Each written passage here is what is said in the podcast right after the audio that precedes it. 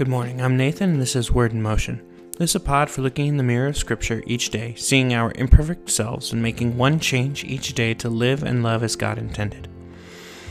Well, we're wrapping up season three, and uh, remember, Paul's writing in a time when the church is under threat. It's dangerous to, to be following Jesus, to be pursuing Christ likeness, and to be leading others to Christ in these days? What's the common thread of Paul's letters as he seeks to, to tie the church together, to embolden the church on mission? What matters at the end of the day? Well, let's look at that thread from Galatians, Ephesians, and Philippians, these letters that we've studied together. Galatians 2, he says, I've been crucified with Christ. It is no longer I who live, but Christ lives in me. In the life I now live in the flesh, I live by faith in the Son of God, who loved me and gave himself for me. Galatians 6 For if anyone thinks he is something when he is nothing, he deceives himself. He says, But far be it from me to boast in the cross, in anything except in the cross of our Lord Jesus Christ, by which the world has been crucified to me and I to the world.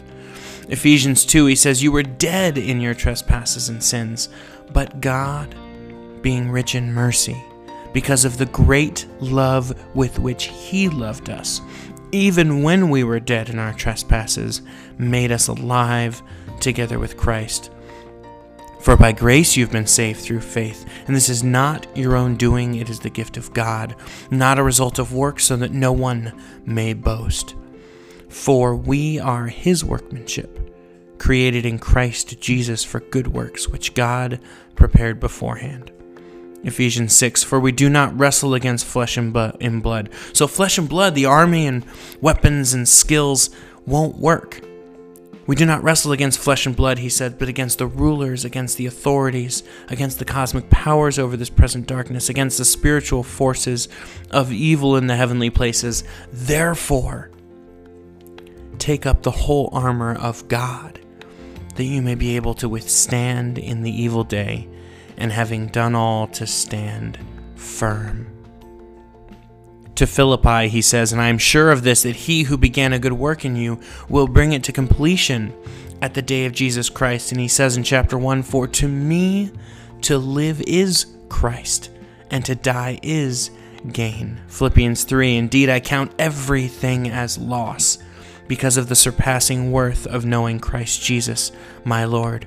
For his sake I have suffered the loss of all things and count them as rubbish, in order that I may gain Christ and be found in him, not having a righteousness of my own that comes from the law, but that which comes through faith in Christ, the righteousness from God that depends on faith that I may know him and the power of his resurrection, and may share his sufferings, becoming like him in his death.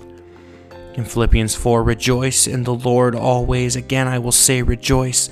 Let your reasonableness be known to everyone. The Lord is at hand.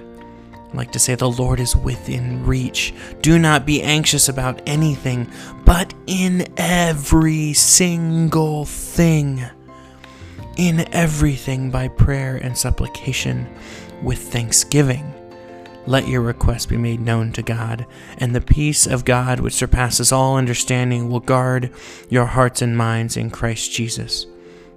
He says, I know in, verse, in chapter 4, I know how to be brought low, I know how to abound. In any and every circumstance, he says, I have learned the secret the secret of facing plenty or hunger, the secret of facing abundance or need.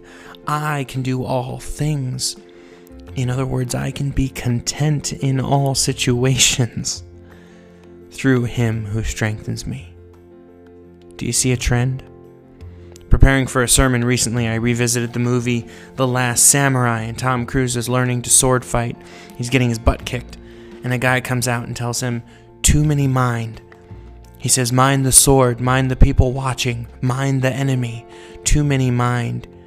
Hey, Tom Cruise, you're thinking too much. Brothers and sisters, too many mind. Mind our reputation. Mind the world's definition of success. Mind my own pride and selfishness. Too many mind. Paul says, I count everything as loss for the sake of knowing Christ.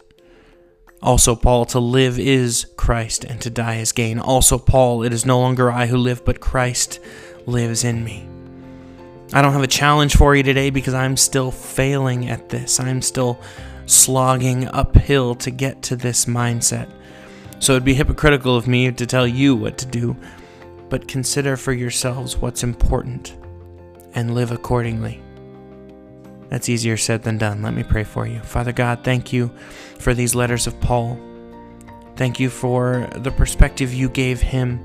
Thank you for his words of both encouragement and joy and celebration, and also perspective to see what's important. To understand, Lord, that you are great and worthy of praise despite our circumstances, that you are deserving of our focus and attention and determination Whatever our circumstances, Lord, we trust you. Help us to trust you. We love you and serve you. Help us to love you and serve you. Lord, thank you for what you're doing. Thank you for uh, how you're teaching us to be more like you. Lord, help us to be more like you. In Jesus' name, amen. Hey, we're going to finish this season tomorrow with Sabbath in the Psalms, so don't miss out on that. Thanks for listening. I'm Nathan. This is Word in Motion. Have a great day.